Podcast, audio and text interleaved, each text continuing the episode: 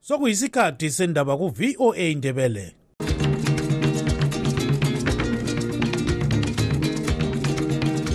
amatshono zihlobo siyalamukela kuhlelo lwethu lwezindaba eziphathelane lezimbabwe kustudio 7 eye voice of america sisakaza sisewashington dc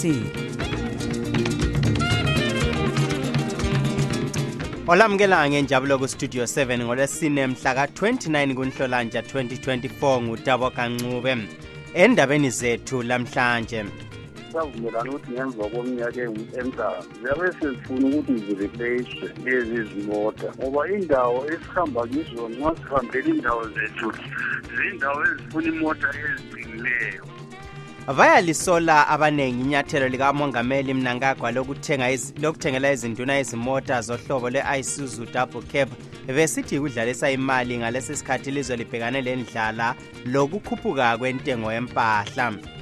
kufike izidlwane ezimbili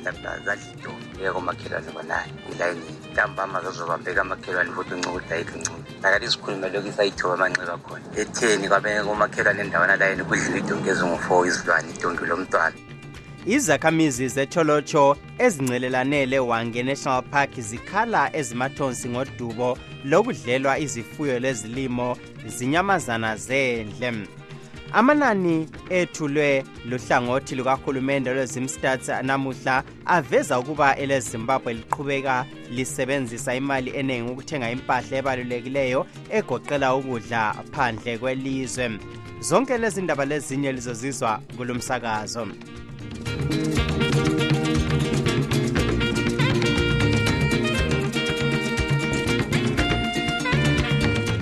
amanani ethulwe luhlangothi lukahulumende lwezimstats namuhla aveza ukuba elezimbabwe liqhubeka lisebenzisa imali eningi ukuthenga impahla ebalulekileyo egoqela ukudla phandle kwelizwe ukwedlula leyo eliyitholayo nxa lithengisa impahla zalo kwamanye amazwe okubizwa ukuthi yi-trade deficit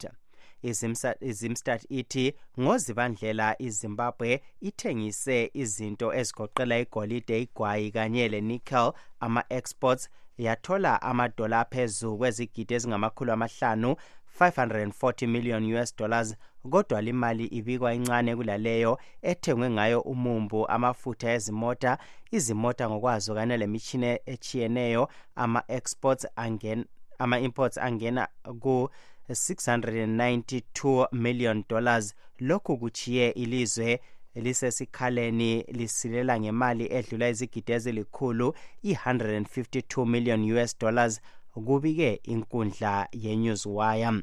kodwa isikhala lesi sincane kulaleso ebesikhona ngompalakazi nyakenye ebesingena ku-266 million us dollars ingcwethi zithi ukungalingani kwemali esetshenziswa izimbabwe ukuthenga impahla phandle laleyo eyitholayo nxa ithengisa okwayo kwamanye amazwe kuveza sobala ukuthi umnotho waleli awumanga kuhle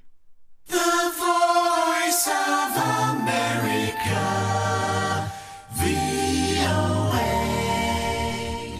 umongameli emerson mnangagwa namhlanje uphe izinduna izimota zohlobo lwe-isuzu double cab ezilikhulu ayisikho kwakuqala uhulumende kamnangagwa esipha izinduna imota njalo uzule enkundleni zokuxhumana eze-x le-facebook uyalisola leli nyathelo esithi yikudlalisa imali ngalesi sikhathi ilizwe libhekane lendlala ukukhuphuka kwentengo yempahla njalo odokotela abongi labafundisa emakolitshini emfundo yaphezulu befuna ukukhalala umsebenzi bekhala ngeholo eliphansi umkhokheli wedale lezinduna olwe-chiefs council unduna mtshana khumalo uthi izimota lezi zathengwa kudala siyaziqakathekisa izimota lezi ngoba sivele eh, ngemva kweminyaka emihlanu savumelana ukuthi ngemva kweminyaka emihlanu ziyabe sezifuna ukuthi zireplace lezi zimota ngoba indawo esihamba kizo nxa sihambela indawo zethu zindawo ezifuna imota eziqinileyo okwesibili yikuthi imota lezi kazi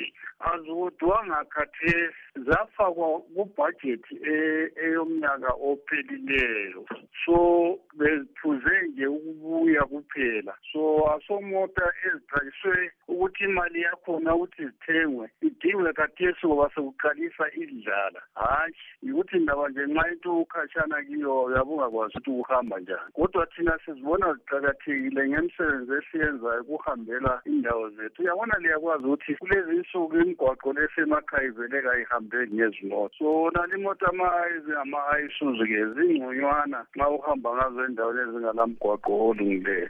lo ube ngumnumzana mtshana khumalo umkhokheli wedale lezinduna ele-chiefs council exoxa ecingweni le-studio 7 sixhume njalo olandela ezombusazwe njalo engunobhala webandla le-freedom alliance umnumzana nhlanhla moses ncube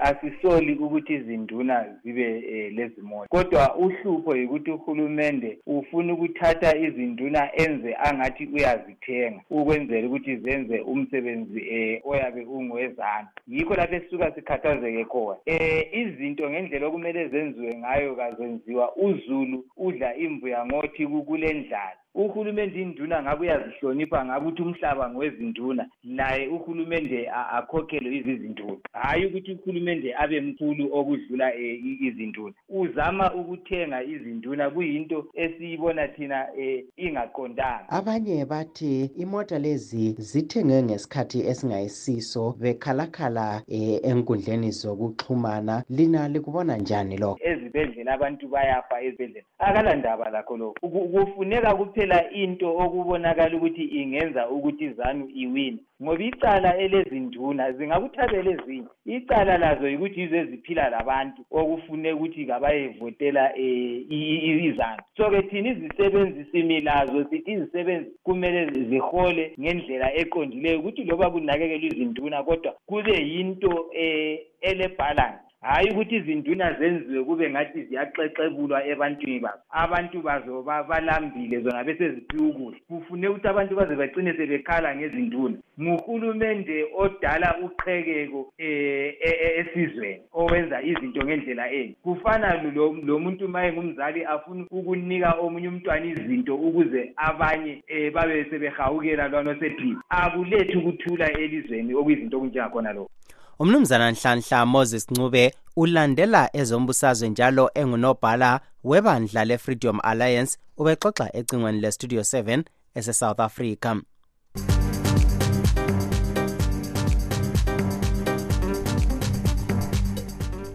izakhamizi zetholotsho ezincelelane lewanke national park zikhala ezimathonsi kulandela ukudlelwa kwazo izifuyo lezilimo zinyamazana zendle ezibalisa indlovu izilwane amakhanka lempisi besithi umnyaka lo kuphela sebelahlekelwe zinkomo ezedlula ikhulu labo babhemi njalo indlovu ziyabhidliza emasimini u-anastasia ndlovu usethulela lolu daba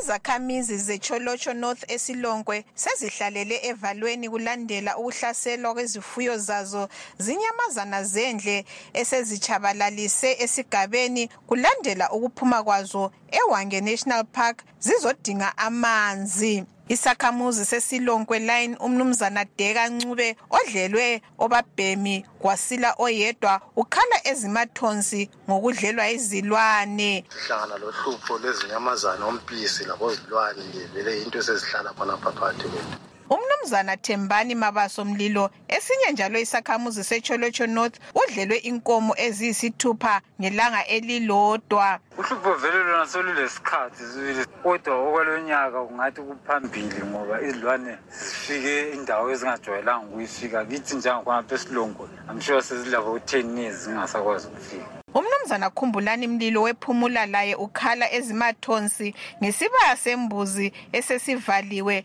lokudlelwa amadonki zinyamazana zendle asela mbuzi kahle esigabeni sethu lapha imadonki kunje inkomo idlwani lapha veulensuku sezihlala zikhona ngoba izilwane zibamba lemini siyakuthathela lawe lusi umnumzana eliot ndlovu uthi sebesele bengabayanga njalo bacela uhulumende abancedise ekubavikeleni kunyamazana zendle thina silezinyamazana ezidla inkomo zilwane sibuye sibe lendlovu zidla wona amabele esiwalimleyo asikhompa sethwa sesendlane sesingabantu abalahliwe sesilamba usobhuku wesilonkwe line umnumzana dumisani luphahla uthi sebebikele uhulumende ngalolu dubo kufika izilwane ezimbili lapha zadla idongi ikakomakhelwane bonale elayinini ntambama zazobambeka amakhelwane futhi uncukuda yikho ncubi Ngakade sikhulume lokhu isayithoba amanxeba khona. Etheni kwabe komakhelwane endawana layeni kudliwe idonki ezingu-four izilwane idonki lomntwana. Yathatha three days yaphinda futhi idonki lomntwana. Ilunga ledale lephalamende unkosikazi Sethulo Ndebele uthi ugatsha olubona ngenyamazana zendle sokumele luzigole izilwane zivalelwe ngoba ziyagcina sezihlasela abantu ngokuya kwamalanga silesifiso sokuthi indaba yona leyi abe-national park bayilungise ukuze zivalelwe zingazi phakathi kwabantu ngoba zizaqala zisadla izifuyo zicine sezingenela labantu kulandela ukusilela kwamanzi ngesizatho sokungani kuhle kwezulu inyamazana zendle seziphuma epaka zisiya emakhaya lapho ezifika khona zihlasele izifuyo lokudla emasimini njalo sezinatha emachibini lapho okunatha khona izakhamuzi isikhulumi senational parks and wildlife umnumzana tinashe farawo kaphendulanga imibuzo ayithunyelwe yistudio 7 njalo ubengasaphenduli umakhalekhukhwini wakhe zaze saya emoyeni kodwa izakhamizi zithi zikhangelele ukuhlawulwa nguhulumende ngoba lazo zingathatha umthetho ziwufake ezandleni uhulumende kaphuzi ukuzibopha ngimele umsakazo westudio 7 ngisecholotsho ngingu-anastasia ndlovu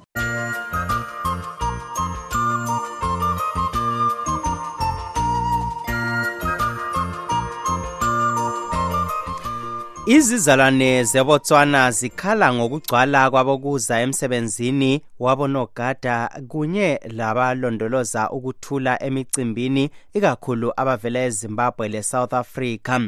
zithi abantu laba basebenza okungekho emthethweni okulakho ukubeka umvikela welizwe engozini umqondisi dube westudio 7 usethulela lolu daba esehabron kwelebotswana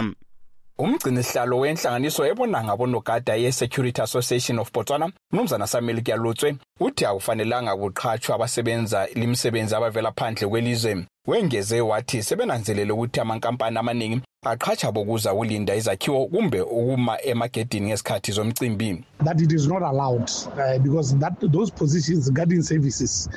akuvunyelwa ngoba imisebenzi le ngezizalwane hatshi abantu bokuza silabantu abeneleyo abangenza lo msebenzi ngakho singeke savumela ukuthi kulethwe abantu phandle umnumzana giyalutswe uthi ukuqhatsha abantu bokuza kuhlangothi lwezomvikela kufaka ilizwe engozini What do we do when we first employ a person? He go through steps. One of the steps kumele wenelise ukuthi umthathe isithupha njalo wazi ukuthi uvela ngaphi njalo kumele abe lencwadi zalapha umuntu ongalakho lokhu uyingozi kodwa owezimbabwe okumdlalo wokwakha umzimba ngokuphakamisa insimbi owebody building umnumzana last sithole kavumelani lo mnumzana kuyalutswe ikakhulu kudaba lokuqhatshwa kwabalinda imcimbi being a bouncer it's a job that is angitholi ukuthi kungani sitha kumelanga basebenze njengamabhawu lo ngumsebenzi ophiwa umuntu obumbekileyo oleziqwanga imithetho yakhona iyatshiyana kusiya ngomuntu obambe umcimbi inhlanganiso ye-security association of botswana ithi bonke okumele besebenze noma yiwuphi umsebenzi wokulinda izakhiwo kumbe imicimbi kumele babhalise kunhlanganiso yabunjwa nguhulumende inhlanganiso ye-private security services licensing authority yiyo enika umuntu imvumo yokuthi asebenze njengomlindi wesakhiwo kumbe abe nguye obona ukuthula emcimbini owezimbabwe ohlala kwelebotswana umnzana mkhululi moyo uthi abebotswana yibo abakhetha abezimbabwe ukuthi babe ngabalindi bezakhiwe kumbe emcimbini i-association le isingantwa ifuna ukuba lokuvimba njanjani um ah, kuza kuba lokuqhula samo esambawo especially nxa sikhangela kwezinye izimo ukuthi kuyabe kulezimo ezingantwa zinzima kunzima uthola ukuthi hhayi lapha kunzima mhlawumbe kufuna abantu abazimiseleyo manje abantu abakithi bazimisele kakhulu emisebenzini yonke Ukukhonona kukamnumzana Kyaluzo kuvezwe ukuthi kulabanye ababeke baba kubutho emazweni abo ngakho uhulumende angeke avumele ukuthi kuqhatshwe abantu abangafaka umvikela welizwe engozini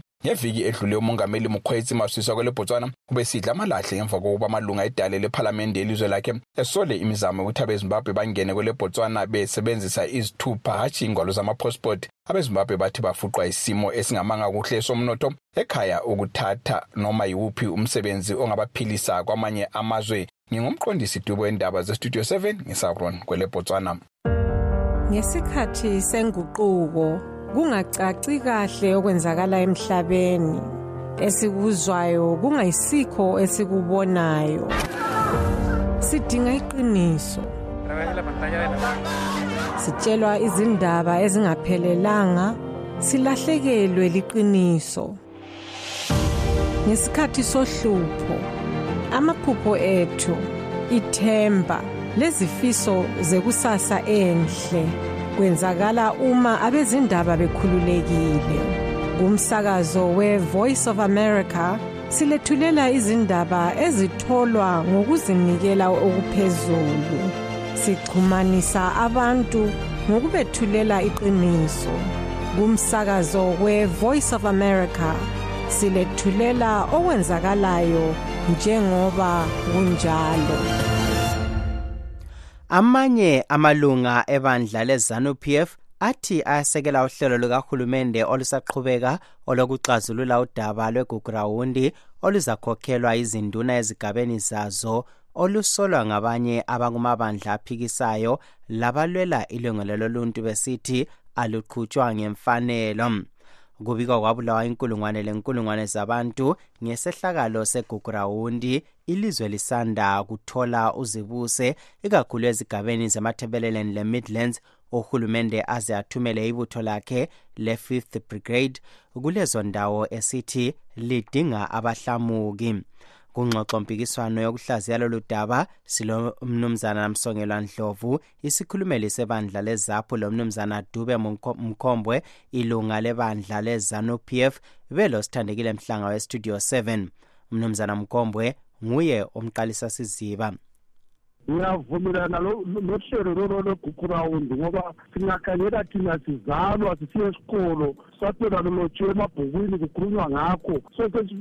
kuqakathekile ukuthi uhulumende okhona namhlanje okababa adin nankagoti indaba ke ike ikhulunywe ngakusenza abantu bequmisana imilota abantu baxolelane siye phambili sakhe ilizwe lethu ngoba izilonda zingayekele ukubhoboka kwathi zibhodle izilonda zizalimaza abazukulu nezizukulwane zethu siyakwazi ukuthi nxa konakala izinduna njengoba yizo eziphethe uhlelo lwakhona sile-department ye-reconciliation silokho siyavumelana labo mnumzana ndlovu uyavumelana yini lo mnumzana mkombo bekumele kwenziwe lokho siyavuma siyabonga ukuthi sokwenziwa eh kodwa iphutha elikhona ngelokuthi siyazi sonke ukuthi iminyane ayelaphi imalaria siyakwazi sonke ukuthi umthakathi akayelaphi akusiyo nyanga kuletsihamba kweripoti eyaluyenzayo lolu hlelo uhulumende lowo akafuni layo ukuthi vele seyaze yantshontshwa thina abezaphu abayibo ababehloswe ukubhuqwa sithi uhlelo lolu aluqhutshelwa ukuthi luvale izilonda ezikhulunywa ngubaba umkombwe uhlelo lolu lwenzelwa nje ukuthi bachithe ubufakazi bonke obukhona ukwenzela ukuthi bazigezise bona laba ababulala abantu nanso-ke indaba mnumzana mkombo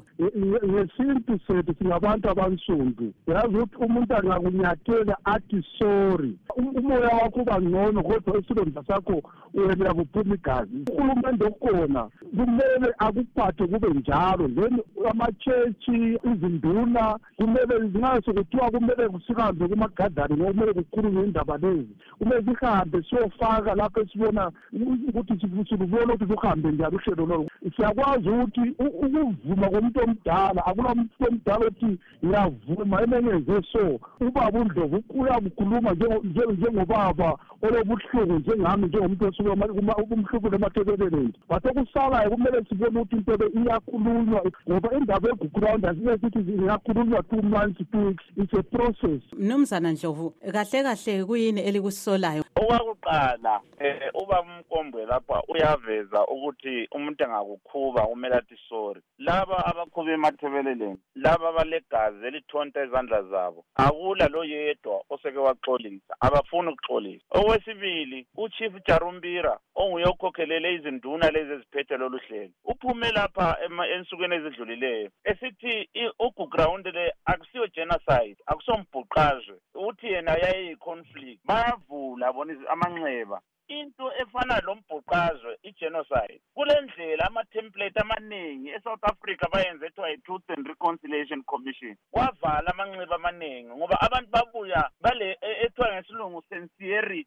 khathesi irwanda singumzekeliso omkhulu e-afrika ngoba abantu bathatha indlela amanyathelo aqondileyo engasiwo akhokhelwa ngabantu ababe babayenza amacala awusoze ukuthi umuntu onguye obephethe imkhonto egwaza uyihlo lonyoko kusasa abuye yena athi hayi asikhulumisane abuye athathe lesitulo esemzini wakho lapho agwazela khona uyihlo ahlale phezu kwesitulo nuhlale phansi akula nto enjalo uzatshiya lesi silonda sikhona and uzasenza sibe worse kube lama-terms of reference lokuthi i-end product izaba yinto enjani khathesi akula muntu kuthiwa sambeni emaphandleni siyekhulumisana nje and abantu as i speak bayesaba ukuphuma egcekeni bakhulume okuliqiniso ngoba ihlelo lolu luphethwe nguye uhulumende onguye olecala mnumzana mkombo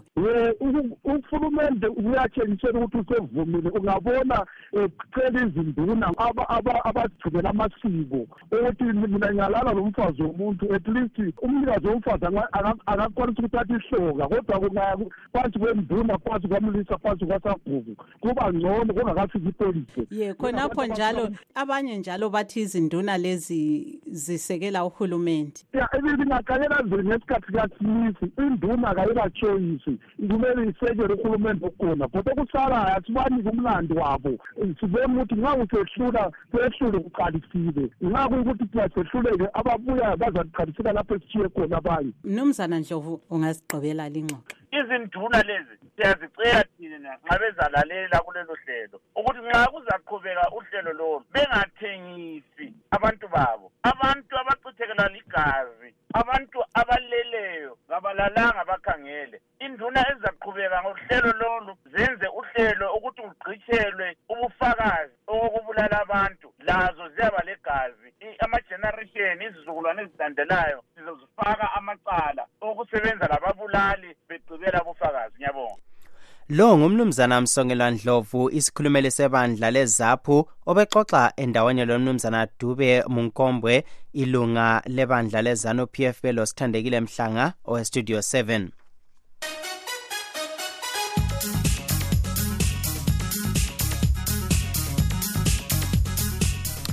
kwezemelika iziphathamandla zakwele-israel kunye lezebutho lehamas sezilandule imbiko kamongameli joe biden ukuthi kuzakuba lokubeka phansi izikhali okwesikhatshana ngomvulo ozayo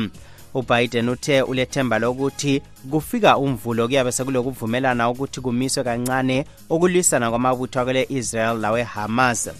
kodwa isiphathamandla sakwele qatar okulilizwe elingumlamulankunzi sitshele intatheli izindaba ukuthi kulokhu kungela kuvumelana kumacele omabili okokuthi ngomvula kuthembisa ukuthi kuzakuba sekulokuvumelana ukuhlaziya lolu daba uchris gande westudio 7 uxoxele ucubunguleza ombusazwe umnumzana zenzo nkomo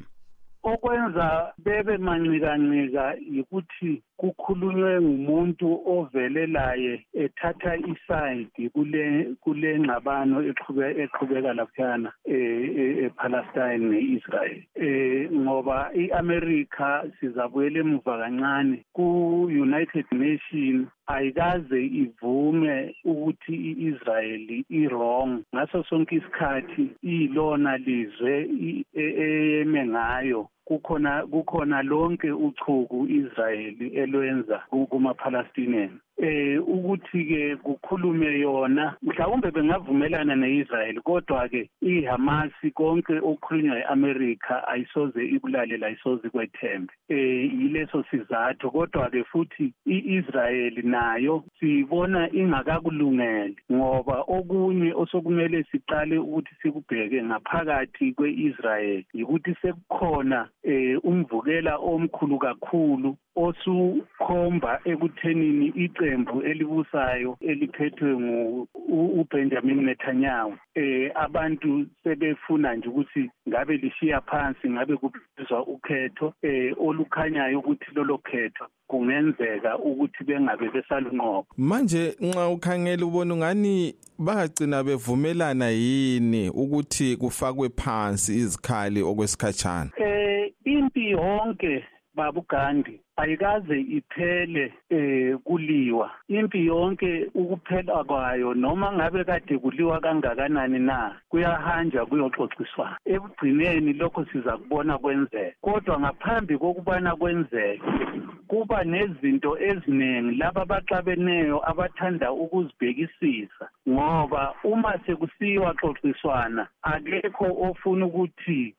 eh abonakale eh engasuye umanqoba wonke umuntu empini ufuna ukuthi ekupheleni kwempi abe e, e, ebukeka enqobile noma ezuzile lokhu okuyikhona okumenze kwaze kwathathelwana izikhali kwaliwa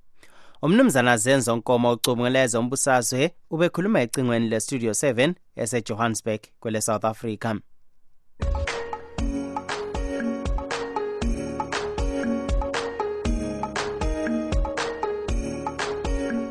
okwamanje wothi sizwe imibono yabanye benu lina balaleli bestudio 7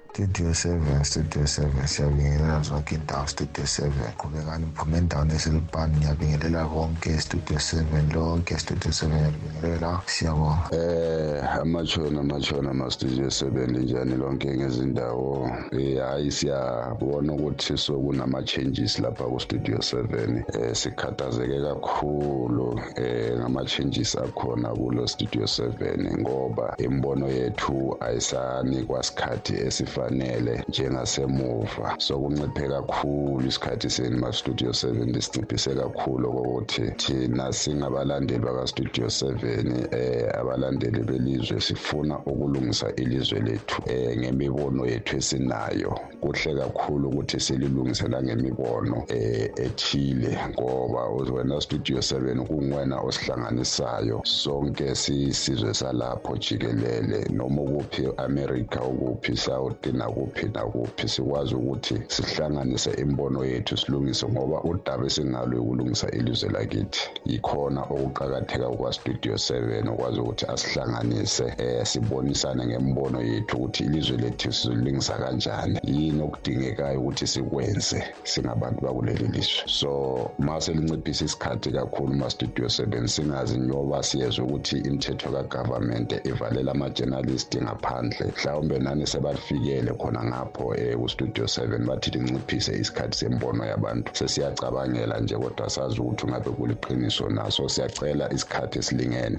um noma bingasinikeza nje i-ten minutes kuphela kuzobe sokukhuluma abantu more than seven eight abantu siyacela sibuyele isikhathi sethu siyasidinga ama-studio seven studio seven studio seven njani hhayi katshelwe nje ukuthi ulamanga mnankagwa unamanga atshelwe nje ukuthi unamanga impela nje ukuthi izimbabwe inakekela abantu kubi lo muntu le kumele ahambe kubo lo ngicela i-audio yami kibalwe bakithi litshelo lelizambiya ukuthi uyihlo wadiphothwa ezambiya kibo wena uhamba nini kambe kubo lo muntu lo mthwakazi lapho khona vuka mthwakazi vuka sicosheni izambiya leli libuyele kibo mthwakazi omuhle vukani bathwakazi nalowo mbuluzayo naye ethi umthwakazi kuyini khonokho siyabezwa abanye bakhulume ethi umthwakazi kuyini khonokho yena uyini ngobe ngumthwakazi esapota into yamashoni please phumani edotini lize ngakini libumbo kwenu lahlala libunjelwa izinto wonke umuntu ofuna ukuyinvesta uze emathebeleleni ofuna isonto uze emathebeleleni ufuna uvotela uze emathebeleleni vukani mani vusani amakhanda studio seven siyabonga kakhulu umsebenzi ongaka kodwa-ke eyi sithi indaba zenu bezihlabo sazimnandi kakhulu uma sibambisene sonke sizwa abantu bephawula ngapha nangapha amazwe wonke eh, omhlaba okulamazimbabwe khona ahluphekile ahlukunyezwe izanu so khona kobe kusiza kakhulu ukuthi sikhiphe le mibono engathi ithe ukuthi ucija sikwazi ukuthi sincedisane singamazimbabwe sicela isikhathi sokuphawulini abantu bephawula behlaziya sibe sininga nyanyana lisingani liyasengezelela kancane kumbe lisibisele amanye amalanga kumbe amathathu ngeviki sikwazi ukuthi lathi sikwazi ukuthi siphawuleni sonke sibaningi siyabonga kakhulu labo ngabanye babalaleli bestudio 7 besipha imibono yabo kulive talk lingakhohlwa uhlelo olulandelayo lapho esikhangela ukuhlukunyezwa kwabesifazane emulini silugqiba-ke lapha uhlelo lwethu lwanamhlanje oluvalelisayo ngutabo kancube sithi lilale